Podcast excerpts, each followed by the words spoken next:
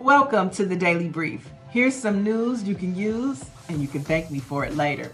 Just in time for the summer concert season, Live Nation has announced the return of Concert Week. The annual program allows concert goers the opportunity to purchase $25 tickets to more than 3,800 shows across the U.S. and Canada.